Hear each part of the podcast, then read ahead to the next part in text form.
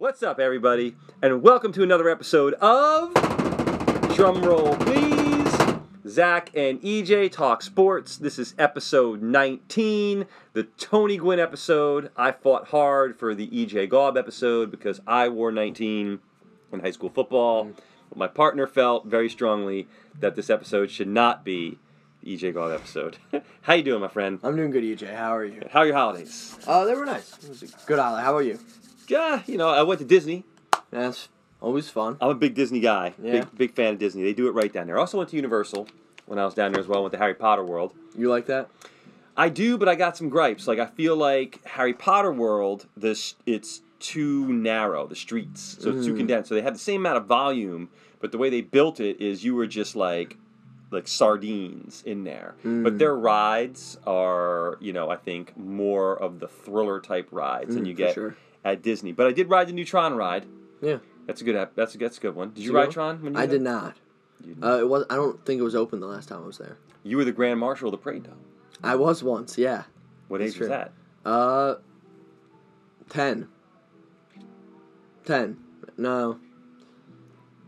Twelve. 10, 11, or 12. One, one of them. All right. Uh, Well- yeah. Good news. NFL playoffs are on the way, which means one of those teams will eventually finish with a little the MVP, who will be having their own little parade down at Disney at one point.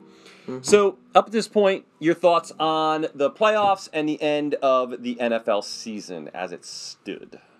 So let's just start with the playoffs. The games, while they were uh, obviously important because it's playoffs, the games were mostly pretty boring. Uh, Bills Steelers was boring to watch. Bucs Eagles was kind of fun just because everyone was rooting for the Bucs, but it wasn't like a good game to watch. Eagles scored nine points. It wasn't close. Uh, Rams Lions was the only actually like close game. The Packers just killed the Cowboys. The Chiefs just killed the Dolphins, and, and the Texans killed the Browns. So really, there was wasn't very many close games, but uh, I felt like I'm excited for this week because I think the eight teams left are all pretty even. Where I think all of the games anyone could win them.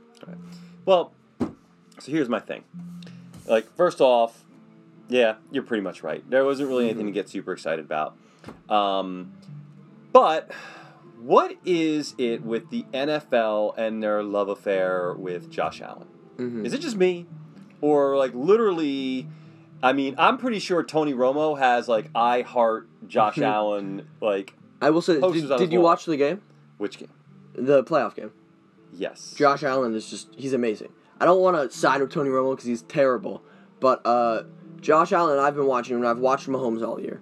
He has been, besides Lamar Jackson, obviously the best quarterback, and I think he might be a better quarterback than Lamar Jackson. He obviously has the turnover issues, but that's going to happen when you throw it like he can throw it. So I don't really mind the turnovers as much when he limits them to neither. Like when he's throwing four picks a game, obviously it's a problem. But when he's limiting the turnovers, I mean, there's uh, almost no players who can do what Josh Allen does. So I, I kind of understand it to an extent. So is Josh Allen amazing, or is he just kind of like a bigger Brett Favre, who just kind of is out there and is just throwing that ball over, and when it works and it clicks, he is you know the most amazing player in the NFL, MVP, mm-hmm. Mister January, as Tony Romo likes to call him. Mm-hmm. But when he's not, he's getting his offensive coordinators fired. but has Brett Favre ever been able to run the ball like Josh Allen can? Favre ran, man. He But was- not not like Josh Allen. Uh, and I'm not gonna lie, I've never seen Josh Allen not show up in a playoff game since he hit flipped the switch in his career when he went from being terrible in his rookie and sophomore year, and then he just became an elite elite quarterback. He shows up when his team needs him. His team needed him; they were on the brink of elimination. They ended up winning the division. So I feel like. Uh, out of all the quarterbacks in the league, I trust Josh Allen the most to show up when I need him. So you right now got to put one quarterback in for your championship drive. You're putting him in over Mahomes Like right now, at this Today. current moment. this moment. I'm gonna go with Mahomes right now just because he has won championships, but Josh Allen's very close. I think by the end of this year, I might just switch to Josh Allen. Are they the um? They're not the same draft class. Uh, No, Mahomes is one class ahead. was 2017 with Trubisky and Watson, Watson, yeah, and then Allen was 2018 with Baker. Right, right, and the year before, um, was Goff, right? Or was that- 2016, yeah, that, was Goff. Or was Goff 2015? Was it was it Goff and Or no, was no, Goff and Goff and Wentz were uh, 20 the same class. I want to say 2016. Let's so that would have been 2016, so that would have been them. Then the following year was Trubisky Mm-hmm. Then and Mahomes. Then we had the draft class with, with, Baker and Allen, and then following year was Tua, Burrow, Tua. and then Kyler. No, the following year was Kyler, then Burrow, Tua, then Lawrence, uh, then no good quarterbacks, Kenny Pickett, and then Stroud and Young. Obviously. Yeah, right. Boy, them Carolina are kicking themselves now. A lot Yeah. of coaches, you know, out of work. Um, and you know, touching on touch on that briefly. New England fan. Mm-hmm. Does it feel like the end of an era to you, or does it feel like it was time for a change? I think the era has been over for a few years since that playoff game when the Bills beat us badly. That was our not our year, but it was the year when we were like we can win without Brady with Belichick, and then we just got crushed in the first round of the playoffs. And it was almost like maybe we might need to switch things. For the last few years, we just haven't had an offense, Mm-hmm. and I think it's not as much Belichick the coach's fault as it is Belichick the GM's fault, Mhm. because Belichick was just a bad GM. He didn't bring in any offensive pieces. The offensive pieces he did bring in were overpaid and bad. Uh, our entire team, our entire coaching, just let our team down. They let Mac Jones down, who Mhm. obviously won't be our quarterback anymore, and he he's terrible. But I feel like he could have been less terrible if I'm actually glad Bill O'Brien's gone. He's leaving for Ohio State. Ohio State. Uh, so we'll bring, we'll bring in a new offensive coordinator, but probably just Josh McDaniels again, which I don't mind. He's a good offensive. Wait, bringing him back to New England, or do you Yeah. think he'll go with Bill to Atlanta when Bill sign? He's where's where I think he's gonna end up. That's a good question. I don't know. I think he'll probably come back to New England. Really? Though it's interesting because I think originally the head coaching job was promised to him. but Then he left. He was got impatient. He left for the Raiders, and we then promised it to Mayo. Well, he also So, left for like a day to go to Indianapolis, Yeah. and that Yeah. didn't work out. Uh, so, can I call Belichick overrated? Like, can we call him overrated? Like, coach, well, let me ask you this: head coach in Cleveland, Mhm. good or not? Stefanski. No, Belichick when he was in Cleveland. Uh, nah. he- Okay, first couple years at New England, Bledsoe. No. No, his following three years post Brady, Well, one year he was almost the one seed in the AFC. and then what happened? What happened to the Dolphins this year? Is Mike McDaniel a bad coach? You can make the argument that I'm not a super super fan of all the moves. You you can't. That's ridiculous. Like How's it ridiculous? are we talking? Let's talk about Phil Jackson. Let's talk about What was he without Jordan and Kobe? how much did he play without Jordan and Kobe?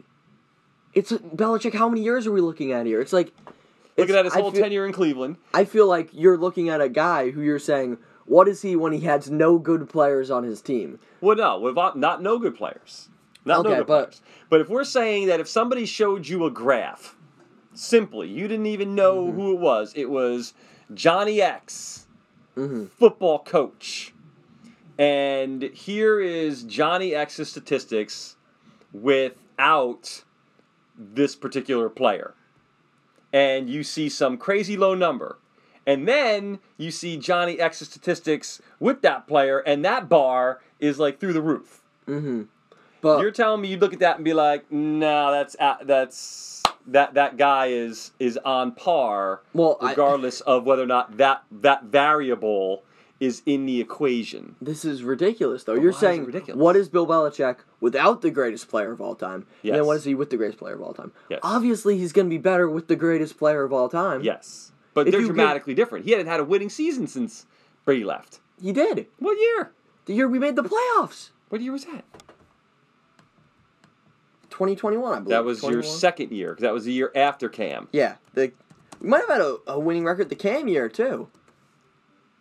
No. We were 10 and 7 in 2021. hmm In 2020, And got obliterated in the playoffs. yeah, 2020 we were not. We were 7 and 9. But you're not obliterated in the playoffs. It's not like we're talking about the regular season. Bill Belichick, who was on that team? What Our best, the, the 2021 team. You're saying his best player is Matt Judon, who's his best offensive player. uh, Rhamondre Stevenson. Exactly. No, that was Damien Harris. Damien was our best offense player. It's not. He had pretty much nothing in. But he was also two- your GM. Yeah, I'm not saying he's a good GM. He was a, he's a fraud as a GM if you want. So he's a terrible GM. But as a coach, Bill Belichick is just a great coach.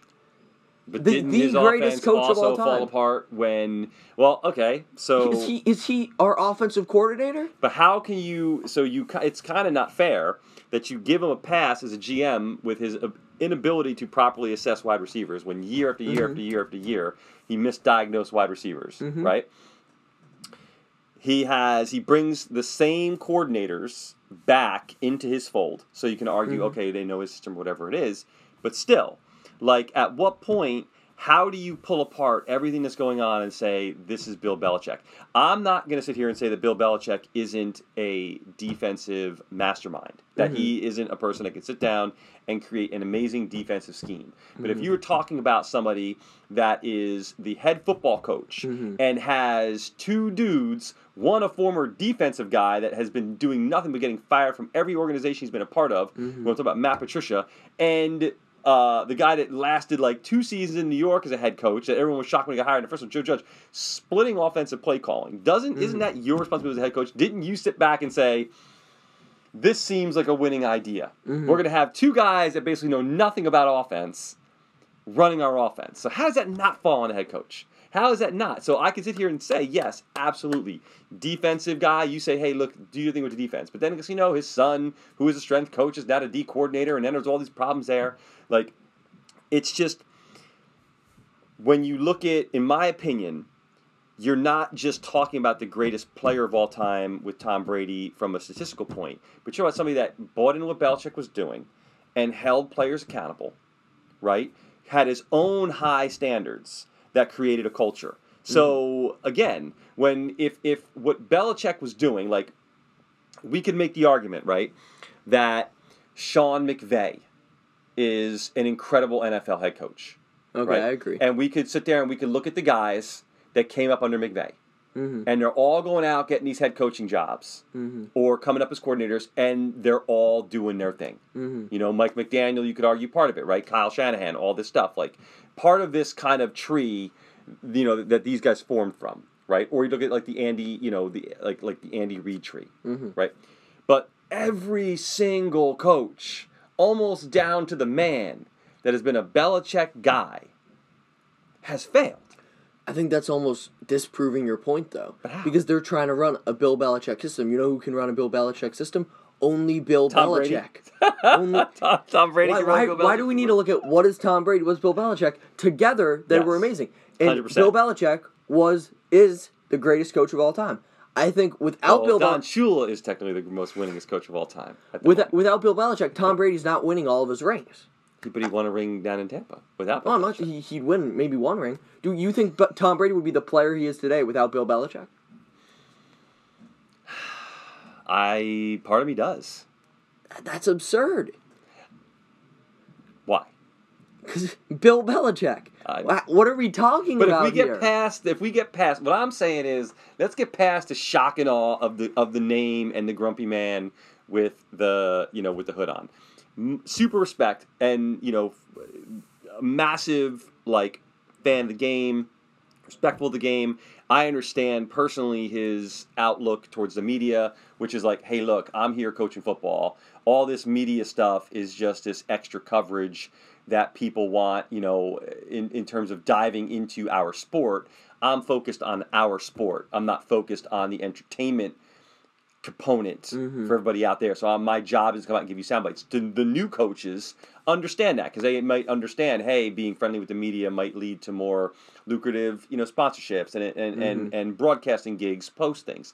So I understand all that, and I, I personally, not that anybody needs my pass sitting here, but you know, speaking from this perspective, but if we're talking about a body of work, right? Like if if I was, you know, uh, you know, general manager of a business, and I had my assistant general manager. So prior to this assistant general manager hire or somebody coming in and joining my ranks, I am mediocre at what I do, right? Mediocre. And then I had the assistant general manager, who me and him combine, and our sales numbers go through the roof. Now, of course, he attracts attention, and he goes off and, and you know, gets his own gig somewhere else. And the second he's gone, I kind of recede back to being mediocre again. Mhm. where's my responsibility? Where's my culpability in that? Can I still be called a great general manager of something? Because shouldn't my job be to keep finding and developing and cultivating future assistant general managers to come up and take these ranks? But we haven't seen that. So, Like- uh, uh, what are you? Are you arguing that Bill Belichick's a bad GM? Because then I agree with you. Are you arguing that he might not be the best uh, offensive-minded coach? I agree with you, but he's still the best defensive coach of all time. Okay, now you put the word defensive in front of it, and that's where I agree. But if we are talking about the greatest straight up coach of all time, I disagree. I'm not saying he's overrated to the point of like there's 30 other NFL coaches who are better than Bill Belichick. No, that's what we, we talking about that that one percent again. But if he goes to Atlanta, which odds mm. are he mm-hmm. does, and he falls flat on his face in Atlanta, mm. does that do anything to you? Does that does that or now do we blame Atlanta? Well, he went to Atlanta. Blah blah blah blah blah blah blah blah. And the second he leaves Atlanta, some young gun comes in and turns the franchise around. I like, don't. Uh, two things. I don't think he'll fail in Atlanta, and if he does, I don't think it'll help him, and it might hurt him a little. But it's not going to say, "Oh, Bill Belichick's fraud." 'Cause you know what? No one's won with that Atlanta team yet. Right. Well, So it's not like someone before him was better than him and then he failed. It's, no one's figured it out yet. Maybe he'll figure it out. Maybe he won't. If he doesn't, maybe it'll take a little hit. Maybe it'll be like maybe he's not as good as I thought he was, but he's still an all-time great coach. he is a great coach. Like, but again, I sit here and I feel that if we are if we are saying Belichick Brady, Brady has only one. The dude is only one, Mm-hmm. right? Left New England, Super Bowl, Mm-hmm. right? The next year, one play away from beating the team that goes on to win the Super Bowl when they when they lost to the Rams. And his last year, when they lost to Dallas last year, they were just you know that that was just what it was, but still made the playoffs. So this guy, all he does is win, Mhm. right? But you- you're acting like he went to a Tampa team that had no weapons. He had very good weapons in Tampa. Hundred percent. The, fir- the first Super Bowl run, I'll tell you, that was all Tom Brady because he also had a terrible coach. He was also the head coach of that team, essentially, when Bruce Arians was their head coach. But the last two years, they had. it. It was really just Tom Brady was good, and he obviously almost won another Super Bowl when they almost beat the Rams, and you never know what would happen there. But I just feel like you're trying to separate Tom Brady's ex without uh, Bill Belichick. Just together, they were great. I feel like you need to just accept that they were both a great coach and a great player. Well, I don't know if I said that they weren't. What I am saying is that I feel that in this partnership, Belichick is getting too much credit for it. That's what I feel. That's my point. I'm not saying he's not a good coach. I'm saying he's probably the best defensive minded coach of in, in NFL history. And I mm-hmm. think I put that above. But it, but as a head coach, somebody who's developing a coaching staff, developing a culture, developing you know players through your system, I don't see it. Now, where you might say, well, that kind of now blurs this line between Belichick the GM and Belichick the coach. I still think if you hear about the Patriot Way and you're entrenched in an organization for 20 years, and you want to turn and say, oh, well, maybe Brady's last two years, you know, there were a lot of guys aging out and this and that and this. But you, you have so much stability at the top of the organization, and you have the ability to, you know, bring in free agents. So was it that eventually the assessment of talent, the the the the complete inadequacy of assessing wide receiver talent, and you know to and and having you know losing particular coaches Mm-hmm. that you know didn't last long wherever they went somehow cripples the organization. You two things. One, you said Brady's last two years we won a Super Bowl and Brady's second to last year. It was the last year. That The was- last year, obviously, we lost to the. we still made the playoffs. but we did. And also, you're talking about developing players, and near the end, we obviously missed a lot of draft picks and a lot of things like that. But when you look at the overall Belichick Patriots era, we developed the greatest quarterback of all time, the greatest player of all time, the greatest tight end of all time, Julian Edelman, Wes Welker. We can keep going. We had a lot of great players, and are you saying he gets no credit for those, but he get takes all of the blame for guys like N'Keal Harry and guys like that who we totally missed on? Well, that's a fair point. But like Wes Welker wasn't homegrown; he was a Dolphin Mhm. that you guys signed in free agency, Mhm. right? So, and I don't know. I mean, I don't think there's I don't think there's an answer for that because now we're getting into a debate of how much is the player and how much is the coach, right? Mhm. Like, oh well, you had this guy on your team, you had this guy on your this guy on your team. How much? I mean, would we say Belichick developed Randy Moss? No, Right. I But- didn't. I didn't say. I Randy know, Moss. but I'm saying like that's my point. Did, did Belichick develop Julian Edelman? Did they did he develop, or was this was this did they see players that had a particular skill set that they knew could fit Mhm. that could fit the system that they were running? Um, but you mentioned you know uh, somebody like Phil Jackson, you know, and watching that Lakers um, you know mockumentary or whatever you want to call it, uh, you know, Showtime you know, it does raise an interesting point even about coaching, right? Like, is a great coach always necessarily the X's and O's?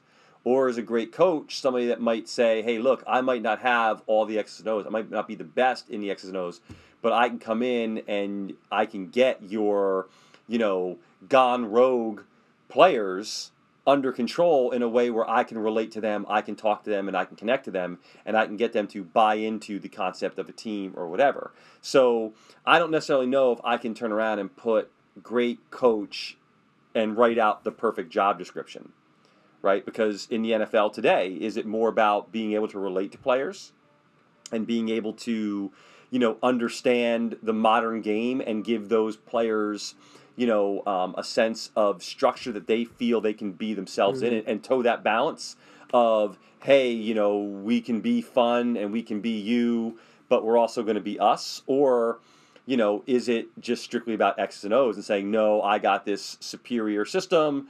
I know the players I need. I'm going to plug them in like, you know, like widgets, Mhm. you know, into, in, you know, and, and, and, and run, you know, my system, the Patriot way, or, you know, whatever you want to call it.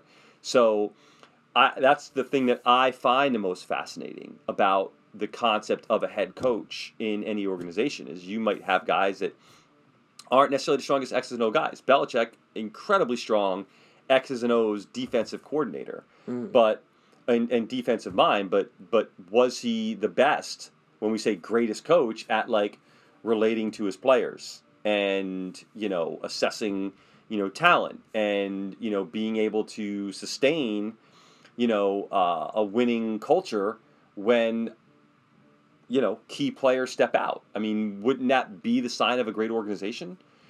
Like isn't that what they, they say the greatest thing about the packers is? Look at what the packers did. The packers went from brett Favre to aaron rodgers to jordan love without like having to constantly have these massive rebuilds right so like wouldn't that be the mark of like super great stability and through that time they've had different head coaches Mhm. so I find it interesting, and and that's what I wanted your perspective of how much it is of you know Belichick in terms of you know when we talk about the Patriot greatness, and, and how much it is of Brady or Kraft or whatever, and you know your I think your answer is probably right. It's a combination. So I feel like you're kind of under uh, giving not enough credit to the Patriot culture when Belichick was in the Brady years. People wanted to play with the Patriots, and Belichick cared about who was on his team. He brought in Antonio Brown, and obviously maybe that was more Brady than him. But Antonio Brown did something wrong. He said, "We can't have this guy on our team."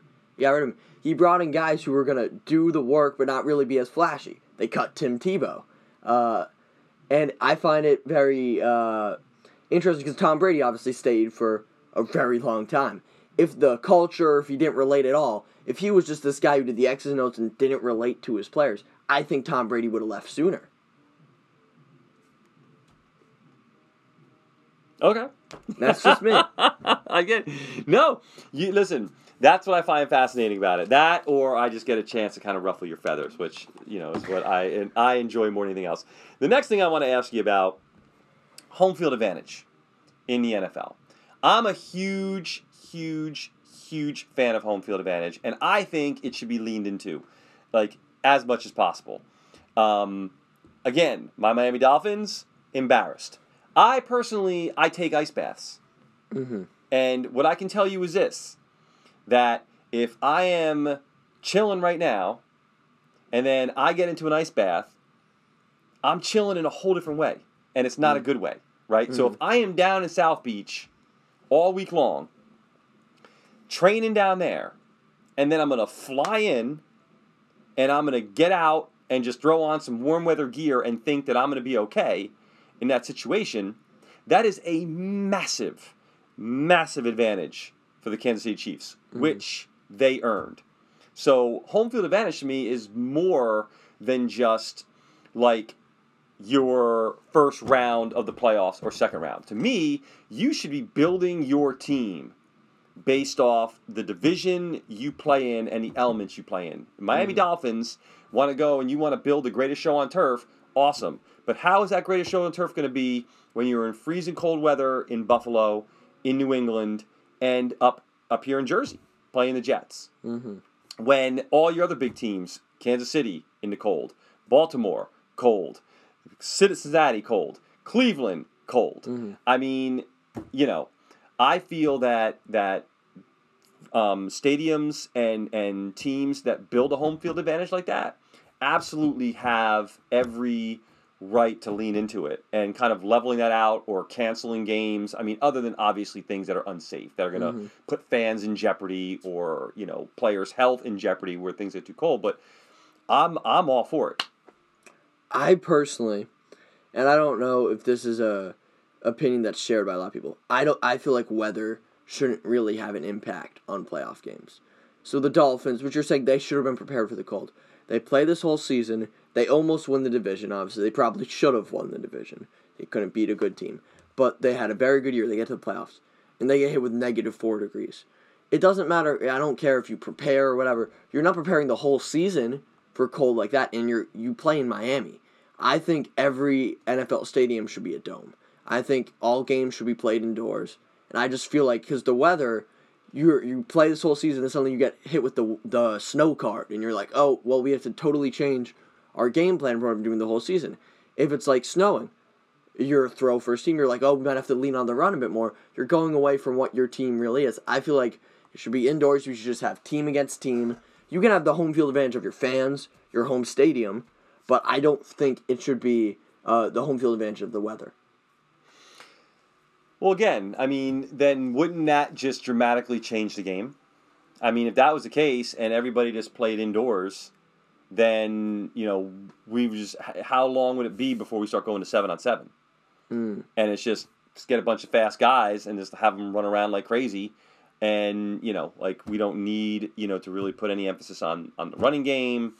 Um, you know, I, I I feel like I look back and you know the weather plays. You know, they they say what it's always like the great neutralizer, right? Because Mhm. both teams got to play in it. You know, rain, maybe like you know a torrential downpour. You know, has a dramatic impact on the game with your Mhm. ability to throw the ball, things like that. Like I understand, but if we go to a dome and we kind of we kind of sterilize everything, you know, at the same point in time, then too, we could almost make the argument that in some ways, outside of the volume of the home crowd, like like what is there really to play for then? Like like who's going to be that fired up then? Like if I'm going to go play in Buffalo in a dome, Mhm. uh, you know, as opposed to playing at home in our dome, like, is it really does it really matter?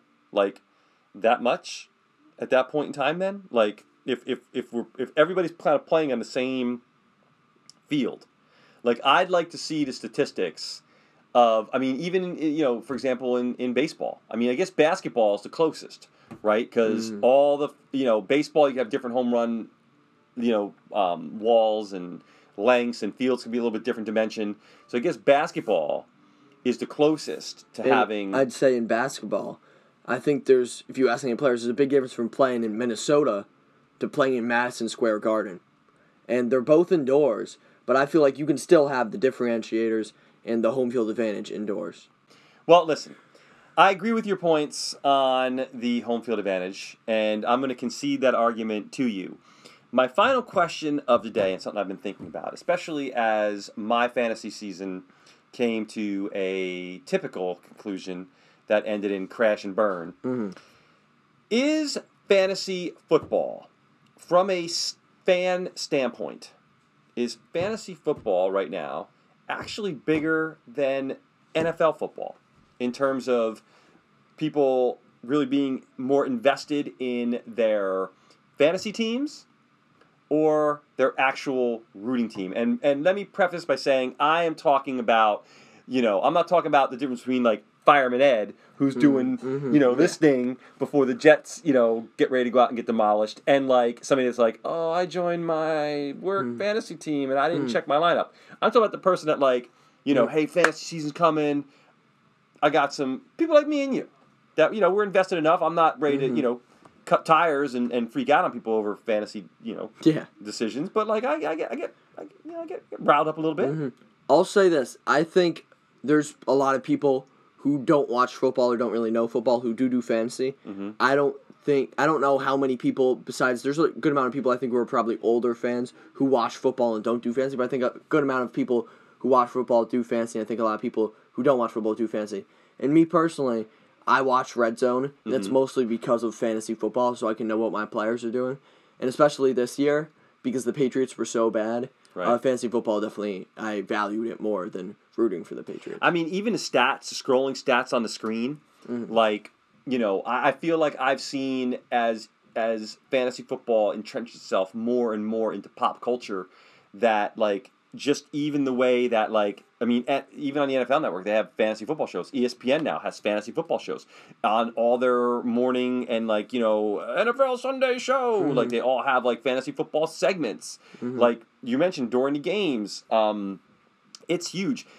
I feel like I could even tip this argument more in the favor if I also lumped in like the betting now that mm-hmm. you can have on FanDuel and like you know these other sports betting apps where I feel like more people now are watching these games for either fantasy or because of whatever crazy parlay they, they put on something. I don't even really know what parlay is. I've never gambled in my life. Is that It's like when you have multiple bets together to make more money. Nice. I went to Atlantic City in my life two times, and it was when I had some gigs.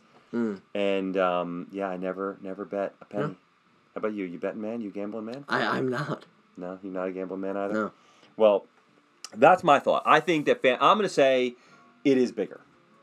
Um, I agree, yeah. In my opinion, I think that like we're seeing the majority of people like the Super Bowl is its own thing now. Like the Super Bowl is for very few people. Like the Super Bowl, and the Super Bowl is literally like Christmas, Easter, whatever for people. It's like it's it's it's a day, it's an event, Mhm. almost like a holiday Mhm. where you get to eat a lot of cool like you know appetizers Yeah. and you I have to go to work the next day though. you have to go to work. Well, not no, but people do. I have to go to school. Oh yeah, yeah, yeah. that's a good point. Well, that's why they were also originally talking about what moving it back one weekend so that it lines up President's Weekend. Mm. But then it's like that's kind of disrespecting the presidents to have Good point. Super Bowl on the weekend. Yeah. Well, my friend, we've went on another epic voyage together. Um, any predictions for playoff weekend and given the proximity of our podcasts, uh, Super Bowl? Mhm. One thing we did not do, and I am going to give you your credit, and sh- you did point it out to me. Back in week two, you said that you could see Tampa in the Super Bowl. I, I actually I said I had them hosting the NFC Championship, which would only happen if they win and the Niners lose. But I was pretty close. So yeah, I, I'm I'm impressed. I'm going to give you your, your credit. thank you. You're you're obviously wrong about your take on Belichick and other things, but you were right about Tampa Bay Mhm. so far. for sure. Any any final thoughts on uh, anything playoff wise coming up? Uh, I don't think so. I think the Super Bowl. Give me. Uh, I'm just gonna stick with the Bucs because it's fun. It's gonna be Bucs Bills. I think the Bills are gonna pull it out. All right, I am gonna go Lions Texans. That's what I want. Texans. Wow. Lions Texans. That would fun- make that would me be a happy. fun one. That'd Yeah. make me happy. I'd see sure. Lion, Lions and Texans play.